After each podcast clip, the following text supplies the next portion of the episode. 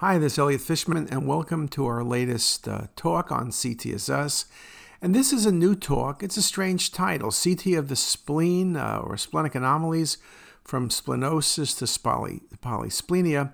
I'm not sure those are anomalies, but it's variations. And what I was going to look at some of the potential pitfalls in diagnosis and how we work hard to avoid them. So let's look at some basic things about the spleen. Macroscopic anatomy. It's an intraperitoneal organ entirely surrounded by the peritoneum, which firmly attaches to the capsule of the spleen. The splenic hilum is usually directed anteromedially, and the splenic artery and vein enter the spleen in this region through the splenorenal ligament. It's what's considered a bare area of the spleen.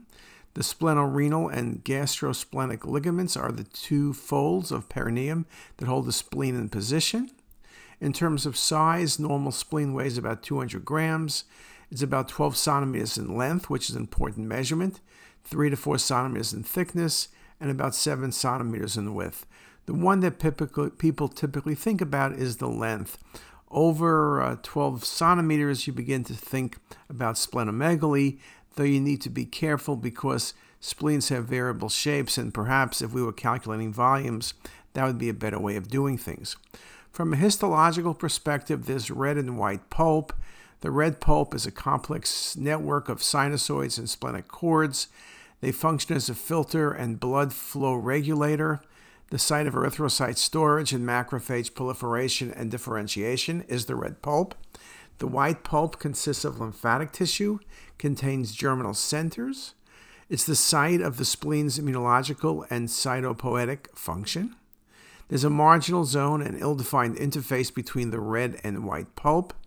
The transient heterogeneous pattern of contrast enhancement is thought to be related to the variable rate of blood flow through the wet and white white pulp. And that's the thing I always speak about with you in the moire pattern of the spleen, which makes it seem on early phase imaging perhaps the patient has a splenic lesion, and we recognize that's just a flow related phenomena. Now, when we think about the normal variations in the spleen, and that's basically where I'm going to be putting this talk, we think about things, for example, like accessory spleens. Accessory spleens are um, found in about 10 to 20% of individuals, typically within the tail of the pancreas region and splenic hilum. One of the challenges with accessory spleens, and I'll go through this with examples, is because it's located often near the tail of the pancreas, it can abut the tail of the pancreas and simulate a neuroendocrine tumor. We also see at times splenic tissue being pushed into the pancreas, and also, even more difficult in those scenarios, uh, simulating a potential uh, neuroendocrine tumor. Accessory spleens can be the site of a relapse of hypersplenism after splenectomy in patients with hematologic disorders. Um, splenosis is typically associated with trauma. It's ectopic splenic tissue caused by autotransplantation of splenic cells resulting from traumatic disruption of the splenic capsule via trauma or surgery. It could be either, but most cases of splenosis that we see are patients who have had traumatic splenectomies. Occasionally, it can occur with a splenectomy for other reasons, let's say a distal pancreatectomy and splenectomy, but that's a lot less frequent. Sometimes what happens is when you have the spleen removed, some of the accessory spleens that are small tend to enlarge, and that's why you see them better. Um, splenosis, typically compared to accessory spleens, they're more numerous and the distribution is more widespread. We also talk about polysplenia, which is a real complex syndrome. It consists of situs ambiguous with features of left isomerism, which means bilateral left sidedness, multiple spleens in right or left upper quadrant. It can be single, it can be a lobulated spleen or a normal spleen, but the one typically is multiple spleens, as we'll show you. Uh, often an anomalous position of abdominal viscera, a short pancreas, abnormal bowel rotation, and cardiovascular anomalies do occur. And the last one is particularly important. We also talk about asplenia, which is fairly uncommon. You have an absent spleen, situs ambiguous, multiple anomalies, including cardiovascular anomalies, uh, which may be more complex than those seen in polysplenia. You can see bowel malrotation and GU tract anomalies. So, one thing to think about with polysplenia and asplenia, not just to think about the spleen, but to think about the fact there may be other things going on, particularly some of the comments with asplenia.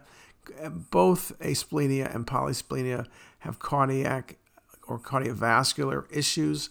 So, again, it's an important diagnosis and maybe the first time someone is thinking about those possibilities. The last thing I'll mention, and I'll show you one example, is a wandering spleen. That's where the spleen migrates from its normal position in the left upper quadrant due to congenital or acquired laxity of the splenic suppensatory ligaments. And once you have this wandering spleen, it could easily twist on its pedicle, causing infarction and patients presenting with an acute abdomen. So, something very important to consider. Now, when I look at the spleen, and one of the things I will go through with you is some of the pitfalls. I mentioned that it's not uncommon to see splenules by the tail of the pancreas, sometimes intrapancreatic, but you can imagine why they can be confused with neuroendocrine tumors, particularly arterial phase imaging. Um, we talk also about rotation of the uh, spleen in patients with left nephrectomy, simulating a recurrence in the left renal bed. That that's a potential problem. If you're any good at CT, that's not going to be a problem because you'll recognize the spleen for what it is. We talk about splenic lesions in general and some of the confusion. Again, one challenge with splenic lesions, the majority are going to be benign, particularly incidental lesions, but we do see lymphoma, we do see metastatic melanoma, we see things from hamartomas to hemangiomas. Uh, all are possible splenic lesions. So the spleen is a challenging organ. Now, this accessory spleen is very, very popular because it has its own Wikipedia page with a lot of stuff written up. When you're in the Wikipedia, you know you're going to be important. And listen to Wikipedia. An accessory spleen is a small nodule of splenic tissue found apart from the main body of the spleen. Accessory spleens are found in approximately 10% of the population and are typically around a centimeter in diameter. They may represent a lymph node or a small spleen. So, just a really good description. So, let's think about accessory spleens for a second. 16 to 20% of patients have them, particularly if you look carefully. They're usually two centimeters or less in size. A key component of accessory spleens, both in arterial and venous phase imaging as well as late phase imaging, they typically enhance identical to the spleen both arterial and venous, which makes it easier for me to come up with a specific diagnosis. Again, we mentioned that accessory spleens can be a great mimicker and simulate pancreatic or renal or even adrenal pathology. Typically, accessory spleens appear on CT scans as well marginated round masses under 2 centimeters in size. And when I say they enhance homogeneously, that means if you're looking at venous or later phase imaging, if you look at arterial phase imaging, they tend to have a moire pattern, very much like the uh, normal spleen. An accessory spleen can also be called a splenule or a splenuculus. It's a benign condition. Uh, so, again, the key thing is not to confuse it with something of importance. Now, here's a nice schematic of an accessory spleen.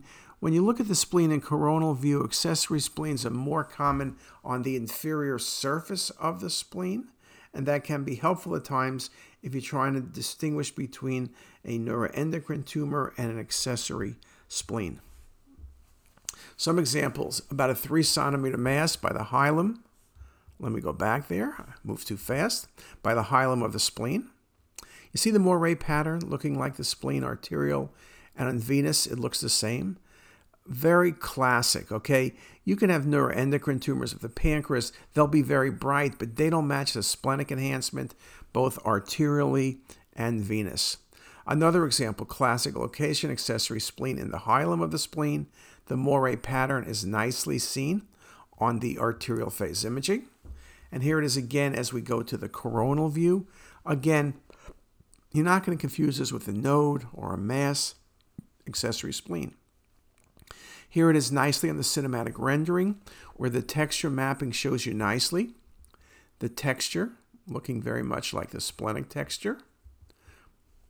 Here it is again You can see the difference between the texture here and the normal pancreas, but it very much matches that moire pattern of the spleen.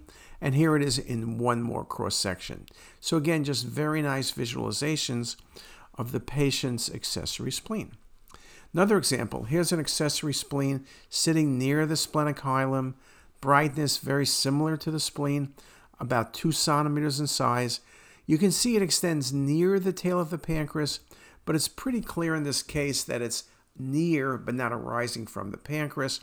But again, the fact that it behaves like the spleen will prevent you from making a mistake.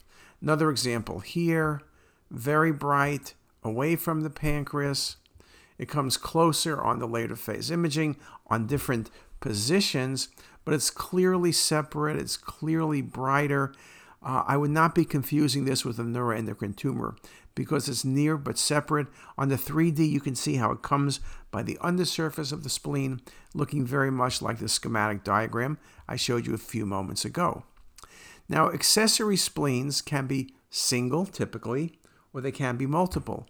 Here is a number of accessory spleens. Now, splenosis, usually the obviously you typically don't see the, the native spleen. Here you see the native spleen plus the multiple accessories.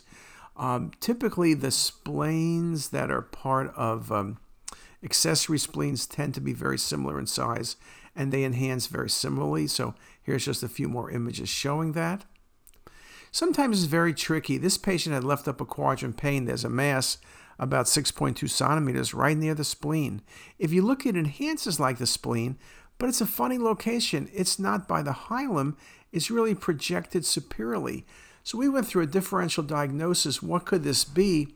We did think it was the spleen, but again, you could see with patient having symptoms, mainly because this is against the diaphragm. You could think of other vascular lesions perhaps, but this was an accessory spleen. Just a beautiful example. And you could see as you go from arterial to venous phase imaging, the lesion does wash out, but it stays brighter than the spleen and it looks a bit different than the native spleen. So this was a very, very good case and a very tricky case in many uh, issues. Uh, here's uh, just a nice example, same patient. You can see a little bit of a splenic artery. There's the lesion sitting above the spleen near the stomach but beneath the diaphragm. And here it is from behind the spleen. That's an accessory spleen. Again, you can see the textural mapping looks the same uh, for both of these. Now, because the patient was symptomatic, they needed surgery anyway, so it's not a problem. But you can see why recognizing this can be somewhat difficult. Here's another case. Now, most accessory spleens we talk about are near the splenic hilum centrally, but others can be further away. When things are further away from the hilum, that's where perhaps you don't think about accessory spleens or even splenules, and you can make a mistake thinking about a node or an oncology patient thinking about an implant. Sometimes these uh, unusual accessory spleens are large. Here's one sitting down beneath the pancreas near the patient's left renal vein. Very, very vascular. Uh, intrapancreatic lesions are the result of splenic tissue buds failing to fuse during embryologic development and are not uncommon. In fact, they're quite common. Accessory splenic tissue is usually asymptomatic and found incidentally, with the most common location splenic hilum. However, 10 to 15% are found in the pancreatic tail where they prove to be a diagnostic dilemma, which is why I focus with you on thinking about these lesions and thinking about the fact that they enhance identical to the spleen. If you have a tumor, neuroendocrine tumor, for example, of the tail of the pancreas, it'll enhance, but not the same way as the spleen, and surely not wash out the same way. Uh, intrapancreatic splenule, second most common location for accessory spleens, is in the tail of the pancreas, easily confused with neuroendocrine tumors, should never be greater than 3 centimeters medial from the pancreatic tail, should have identical enhancement to the spleen in all phases, and technetium 99 sulfur colloid or heat denatured red blood cell scans can be done if you're uncertain, and they have a better than a 90% accuracy, but every once in a while they'll be falsely negative. Now, after traumatic splenic injury or splenectomy, small isolated spleens may develop. Uh, again, you can have implants almost anywhere, and that gives you some of the pitfalls in this article by Lake. I don't know where he is now, but it was a great article he wrote when he was with us. I think he was a medical student. Um, and again, this whole idea about pitfalls, differentiation from hypervascular pancreatic lesions, differentiation from other tumors are all very, very important. Stephanie Coquia, when she was with us, wrote an article about these uh, potential pitfalls that usually the spleen, the accessory spleens are located along the dorsal surface of the pancreas, which can be helpful. The enhancement patterns we've spoken about, symmetric spleen to this accessory spleen um, on all phases of acquisition. Okay, that becomes very important. Although not statistically significant, several other findings are also helpful to differentiate intrapancreatic accessory spleens from neuroendocrine tumors. All of the uh, accessory uh, tumors or nodules were located at the tip within 3 cm of the tip of the tip of the pancreas. So if something's more medial in the body, it's just not going to be uh, a accessory spleen simulating a lesion, but more likely a neuroendocrine tumor. So again, uh, if a lesion is seen more than several centimeters from the tip of the tail of the pancreas, it's less likely to be an accessory spleen, but more likely to be a neuroendocrine tumor. So that can prove helpful. And this article, interestingly, I say it's in press, published only about six years ago, so I need to fix that slide, which I thought I fixed. But again, location, enhancement are the key findings that we use for differential diagnosis. Okay? Now, in cases where you're not sure, as I mentioned, which is rare, we're always sure, and things usually are easy to make the diagnosis. You can always get tagged red blood cell studies, heat damage red blood cell, or, uh, or, or MRI. But typically, the classic is the uh, technetium study. So, again, that can be very helpful for you to make the right diagnosis. Now, in terms of um, incidental pancreatic lesions, the uh, intrapancreatic accessory spleen is just one of them that you need to be aware of. We are always very careful about this. We've seen patients referred in for neuroendocrine tumor resection, and you realize what you're dealing with. So it's an important diagnosis and an important diagnostic dilemma. Just some comments how frequently 10 of 303 patients who underwent a distal pancreatectomy had a final path of intrapancreatic accessory spleen. So that means 10 patients. Now that's only 3%, but it's 3% more that you would have liked to make the diagnosis correctly. So again, very important diagnosis. And in our experience, patients are often um, sent to Hopkins for a splenic neuroendocrine tumor, which we see a lot of, but then every once in a while, you recognize you're dealing with a pseudolesion. That is a spleen accessory simulating a neuroendocrine tumor. And this article by Ba, they had a whole uh, flowchart. I'm not a big flowchart fan. Most of the time, I think you can make the diagnosis on CT by following my rules. But if you can't make the diagnosis, a technetium study can be done and can prove very helpful.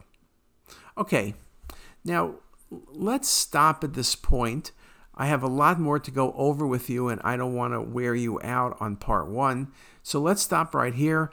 Let's come back to part two and discuss many of the other things in terms of uh, uh, these important splenic variations. Be right back. If you like this video, make sure to subscribe to the CTisus YouTube channel. You can also visit us at ctisus.com for even more videos, plus quizzes, pearls, protocols, and oh so much more. We're also in the App Store and have well over a dozen apps for iPhone and iPad, all completely free. Thanks for watching.